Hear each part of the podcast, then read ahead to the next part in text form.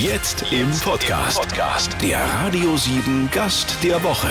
Persönlichkeiten ganz persönlich. Mit Chrissy Weiß. Berlin, mal wieder. Ich habe so viele Termine in Berlin und ich, ich, ich meistens fliege ich rein und wieder raus. Christiane Paul, was, was müsste ich denn in Ihrer Stadt mir unbedingt mal anschauen? Oh Gott, ich bin ja auch so selten in meiner eigenen Stadt. Ich krieg so viele Dinge gar nicht mit, um ehrlich zu sein. Und wenn, dann gehe ich immer an dieselben Orte, was auch so ein bisschen langweilig ist. Ich bin echt ganz froh, wenn mir Leute immer noch mal Dinge zeigen, die ich noch nicht kenne. Ich war letztens in einem Restaurant in Kreuzberg Orania, das irgendwie ähm, einem Schloss Elm, Elmhorn oder was dazugehörig ist. Also so ein ganz feines Restaurant und da wäre ich nie im Leben hingegangen, selbstständig, wenn ich mich nicht dort verabredet hätte mit jemandem, der das schon kannte. Also insofern, wahrscheinlich geht's mir ein bisschen wie Ihnen. Ich kenne ganz viele Orte nicht man ist so ein bisschen betriebsblind irgendwann. Ne? Man wohnt in der Stadt und denkt sich, oh, ich habe so viele Möglichkeiten und diese Großstadt, die bietet mir alles. Aber in Wirklichkeit ist man dann doch irgendwie entweder zu Hause oder bei der Arbeit.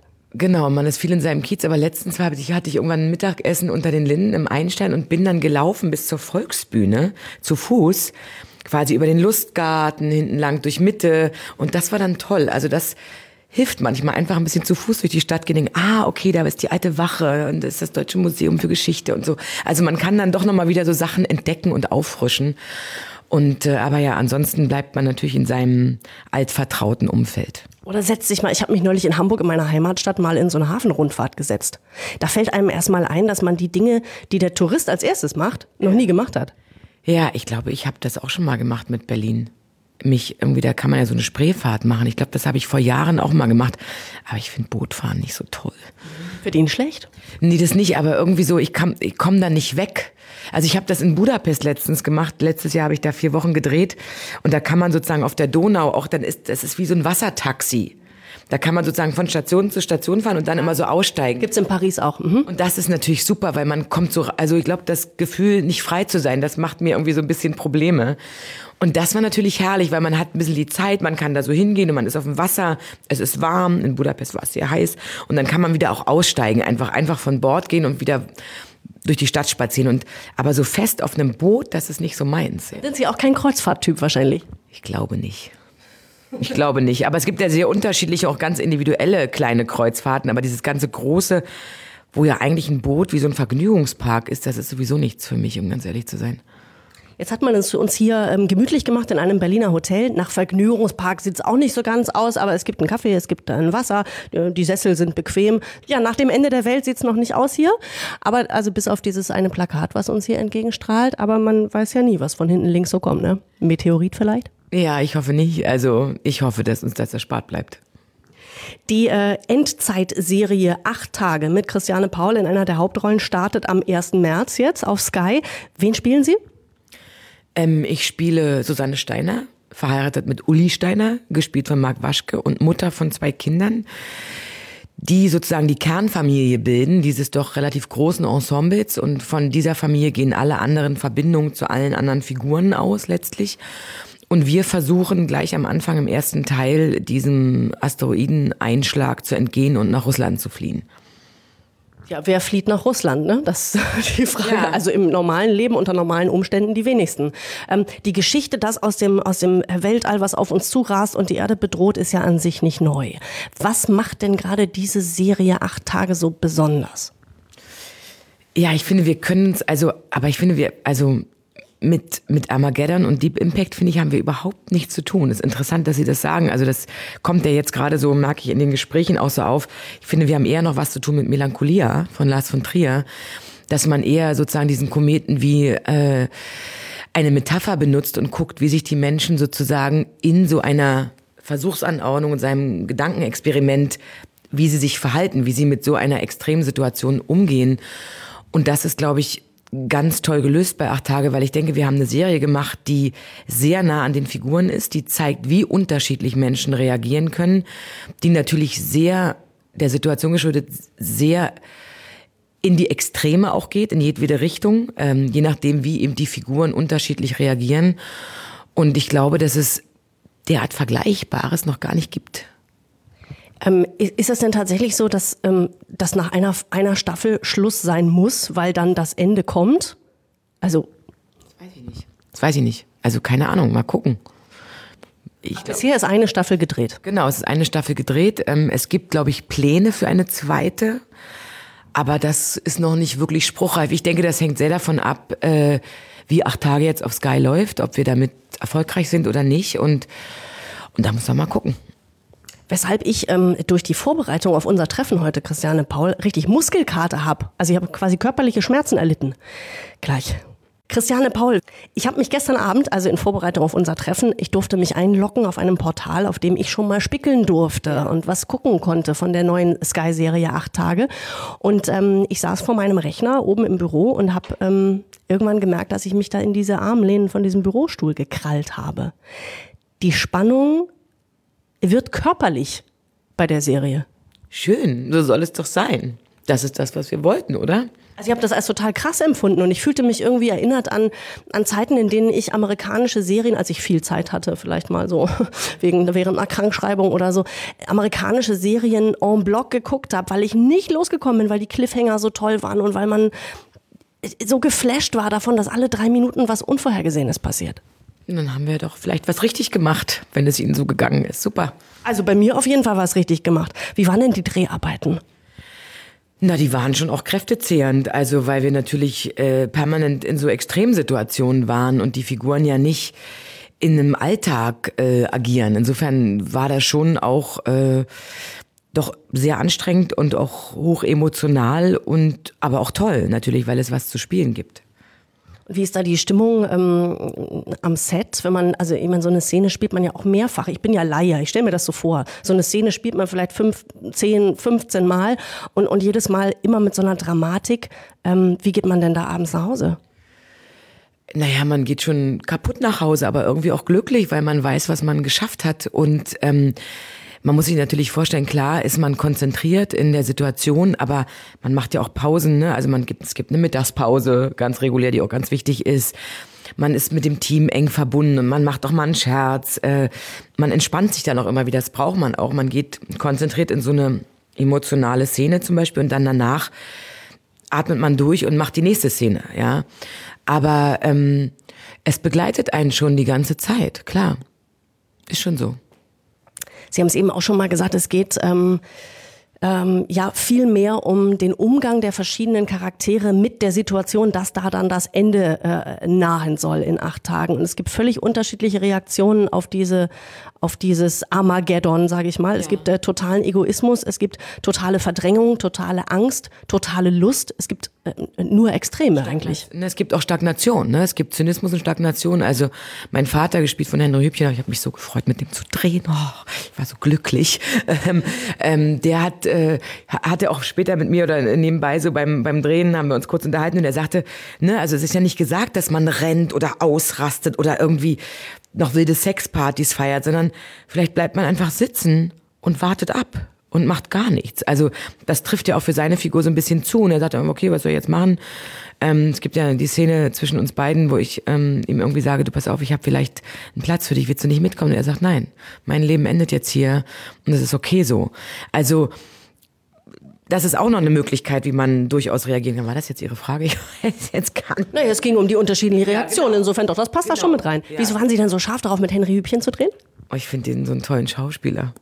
Ich finde den echt toll. Ich kenne ihn natürlich noch aus DDR-Zeiten. Der war ja in der DDR ein großer Star und ist immer noch ein großer Star. Und das war einfach toll den kennenzulernen. Man kennt sich ja, also wir kennen uns ja doch noch nicht alle irgendwie. Das, das denkt man ja. ja man hier, ihr, Elischen Müller und ich, wir denken ja, ihr kennt euch alle, ihr seid alle total dicke, sitzt abends in Berlin im Borchards, futtert euer Schnitzel und seid alle in und angesagt und immer dabei.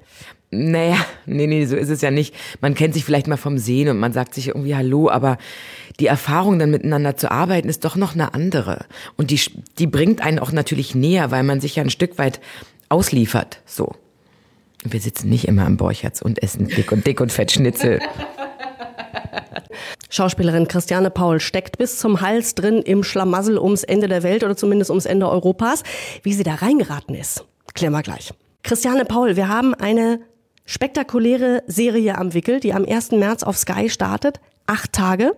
Acht Tage bis zum Einschlag des ähm, Asteroiden in Europa soll er runterkommen. Das heißt, ähm, Fluchtmöglichkeiten wären Russland, Amerika, naja, unsere befreundeten, äh, wie soll ich sagen, äh, die befreundeten Länder der Welt. Ähm, wie sind Sie eigentlich in diesen Endzeitschlamassel reingeraten? Wer hat da wann bei Ihnen angerufen und gesagt, Christiane, du bist es, du bist die taffe Mutti fürs Ende der Welt?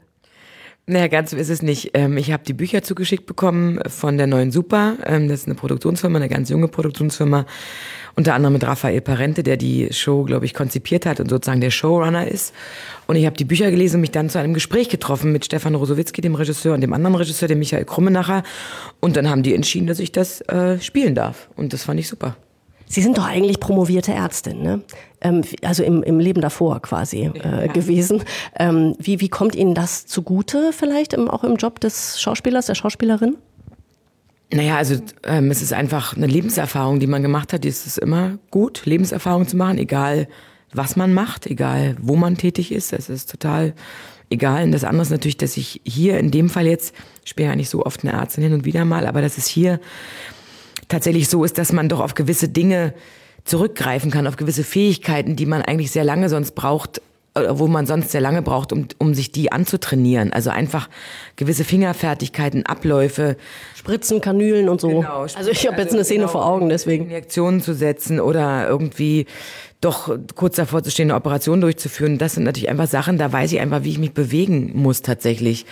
Ich war aber trotzdem noch mal in der Charité in meiner alten Abteilung auf meiner alten Station und habe noch mal so drei Tage hospitiert, ähm, weil ich doch noch mal irgendwie so ein bisschen das Gefühl auffrischen wollte, das innere Gefühl und nochmal habe nochmal sozusagen äh, hospitieren können am Operationstisch und so weiter, um einfach und habe mich mit einer Freundin, ich habe eine Freundin seitdem, äh, wir haben beide zum gleichen Tag angefangen, damals als Ärztin im Praktikum. Sie ist inzwischen habilitiert, Privatdozentin und war Oberärztin zu dem Zeitpunkt.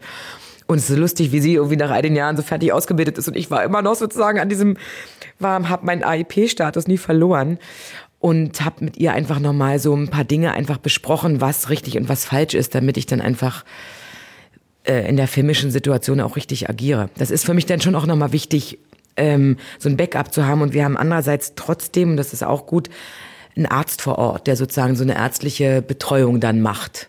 Ah, der sagt, nee, das macht man heutzutage nicht mehr, mach genau. mal jetzt so und so. Genau, also das finde ich total wichtig, weil ähm, viele Dinge verändern sich ja gut. Eine Spritze zu setzen verändert sich jetzt nicht so unbedingt, aber ich bin da auch nicht mehr sicher. Ne? Das ist so lange her, ist 15 Jahre her. Und ich habe so viele andere Sachen seitdem gemacht. Und ähm, deswegen war ich froh, dass jemand da vor Ort war. Christiane Paul, ich habe einen Frosch im Hals mitgebracht. Ähm, ich trinke mal was. Mhm. Ich habe die Philosophiefragen in dieser kleinen hübschen Show. Die äh, stelle ich Ihnen jetzt und Sie entscheiden sich bitte spontan zwischen entweder und oder. Okay. Okay. Geht los mit Füller oder Kugelschreiber? Füller. Stilles Wasser oder Sprudel? Still. Zelten oder All-Inclusive? All-Inclusive. Das ist doch nicht schlimm. Das sieht so aus, als würde sich schämen. Zelten. Ich hasse Zelten. Ich glaube auch, es regnet immer, wenn wir zelten gehen, aus Prinzip. Ja, oh Gott, ich kann mir das echt, ich bin so viel unterwegs immer. Ich, ich, ich brauche echt ein anständiges Bett. Apple oder Android? Apple. Sportwagen oder Familienkutsche? Familienkutsche. Pumps oder Sneakers? Jetzt gucke ich auf Ihre Schuhe. Äh, Sneakers. Aber sind es doch heute gar nicht. Nee, heute sind es Pumps. Heute ist hübsch gemacht, damit das zum Sakko passt, ja, genau. oder? Aber wenn man sie lassen würde, wie sie möchten, dann Sneakers. Ja. Gut. Äh, Crosstrainer oder Couch? Bei der Wahl für die Freizeitgestaltung. Couch. Hund oder Katze? Hund. Mhm, okay. Und Waschbrett oder Waschbär? Also beim Gegenüber. Waschbär.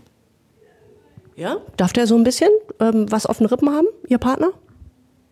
Ja, ich finde das alles, was übertrieben ist, finde ich echt schwierig. In der neuen Serie haben sie es mit ähm, sehr attraktiven Schauspielpartnern zu tun, so viel sei verraten. Weshalb das alles äh, in dieser Form bei einem öffentlich-rechtlichen Sender wohl nicht möglich wäre. Das klären wir gleich. Frau Paul, Sie haben selbst zwei Kinder, ne? Wie die Figur, die Sie ähm, auch spielen in acht Tage. Sind die altersmäßig ähnlich eigentlich? Wie die Rollenkinder? Ich habe es nicht im Kopf. Nicht ganz. Nicht ganz. Das, äh, wie, wie haben Sie denn Ihre, na, die reale Mama, ähm, die es da zu Hause gibt, ähm, in Verbindung gebracht mit dieser Rollenmutter, die Sie da spielen? Na, ist relativ leicht, ne, weil ich sozusagen ähm, das Produkt Mutter nicht mehr herstellen muss, weil das ist einfach da, das ist ja in mir. Das, also das ist das große Glück, ne, dass ich jetzt nicht was spielen muss, was ich eigentlich noch nicht bin. Das muss man ja immer sonst irgendwie bauen. Das ist gar nicht so einfach. Ähm, und dadurch war es relativ leicht, ähm, sozusagen doch die Susanne auch emotional zu verstehen, mit in ihrer Auseinandersetzung oder im Umgang mit den Kindern und mit dem no, also und vor allen Dingen mit dem drohenden nahen Ende, was da auf sie zukommt kommt, mit dem sie sich ja zwangsläufig auseinandersetzen muss, nicht nur was das für sie, sondern vor allen Dingen, was das für ihre Kinder bedeutet. Das ist ja, glaube ich, ihr Hauptproblem. Also sie sagt ja auch irgendwann, dass das Wichtigste ist, dass ihr überlebt. Ne? So. Und das ist natürlich für sie irgendwann an, an einem Punkt echt schwierig, weil sie alles versucht hat und einfach in Folge 8 nicht mehr weiß, was sie noch tun kann und eigentlich denkt, dass sie jetzt zusammen mit ihren Kindern sterben wird. Ich bin gespannt, ob sie das tut hier. Ho, ho, ho, ho, ho. Ähm, sie sind relativ schnell ähm, tougher als ihr Ehemann im, in der Serie. Also es gibt eine Szene, die fand ich sehr bemerkenswert. Da, da, da ähm, drohen sie alle erschossen zu werden und sie sagen zu ihrem Mann, die knallt uns ab, tu doch was. Aber er, er, er, er stockt irgendwie, er, er kann nicht oder er weiß nicht. Äh, so und dann schnappen sie sich die Knarre. Ne? Das geht dann ganz schnell. Die Löwenmutter. Ja, ja, genau. Genau, Uli versagt sozusagen. Er kommt mit seinem diplomatischen, seiner ähm, Ansatz mit der Appeasement-Politik, möchte ich mal sagen, kommt er eben nicht weiter.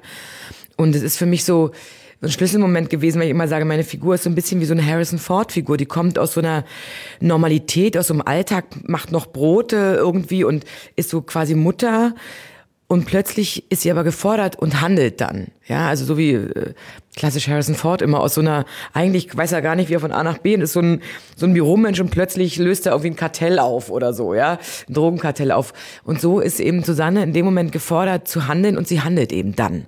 Konsequent und löst die Situation. Und ähm, handelt ja dann auch weiter in allen anderen äh, Folgen, bietet sozusagen wie soll ich sagen, den Anstoß für eine neue Option, was man noch tun kann. Also sie bringt Gift nach Hause. Ach, da kommt schon der Krankenwagen, hör mal. Ja, kommt jetzt der Krankenwagen direkt. Na, sie ist zwischendurch so verzweifelt, dass sie denkt, okay, sie bringt, glaube ich, ein hochpotentes Schlafmittel oder Beruhigungsmittel mit, weil sie sagt, sie möchte nicht, dass die Kinder leiden und zur Not ähm, vergiften wir uns alle. Das ist schon ein krasser Gedanke, finde ich, für eine Mutter. Wahnsinn, schrecklich.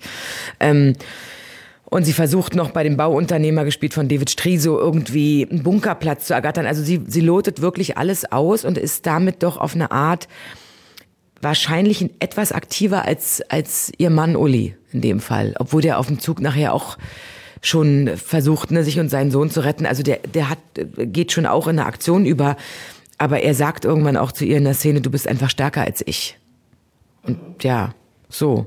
Aber äh, wissen Sie, ich finde, das ist ein ganz toller Denkanstoß für zu Hause. Ich habe so ein Gespräch mit meinem Mann mal geführt, als wir äh, einen Film oder einen Trailer gesehen haben zu einem Film, ähm, bei dem eine Lawine äh, auf eine Familie zurast. Ach, Mensch, wie heißt der? Den habe ich leider noch nie gesehen. Mensch, wie heißt der? Ich weiß es ja, auch gerade nicht. Und äh, wissen Sie, es gibt diese Szene, die Familie sitzt im Restaurant ja. auf der Plattform ja, und die Lawine kommt, der Mann rettet sich selbst. Genau, ich habe davon gehört, ich wollte den immer gucken ähm, weil das so wahnsinn, also äh, eben auch so, eine, so ein Gedankenexperiment, so eine Grundsituation als Versuchsanordnung gebaut ist. Und der Mann geht weg und nimmt sein Handy, glaube ich, das ist das. Und die, und die Frau schützt die Kinder ja. und der Mann schützt nur sich selbst. selbst. Und dann ist die Frage, was, was, was sind wir denn eigentlich im, in echt, in unserem Kern? Was sind wir denn für Charaktere, wenn das Haus brennt? Was tun wir denn?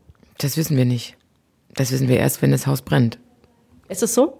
Gibt es keine Möglichkeit, dass ähm, Nee, weil wir auf unser Selbst zurückgeworfen werden, auf das Urding in uns, keine Ahnung.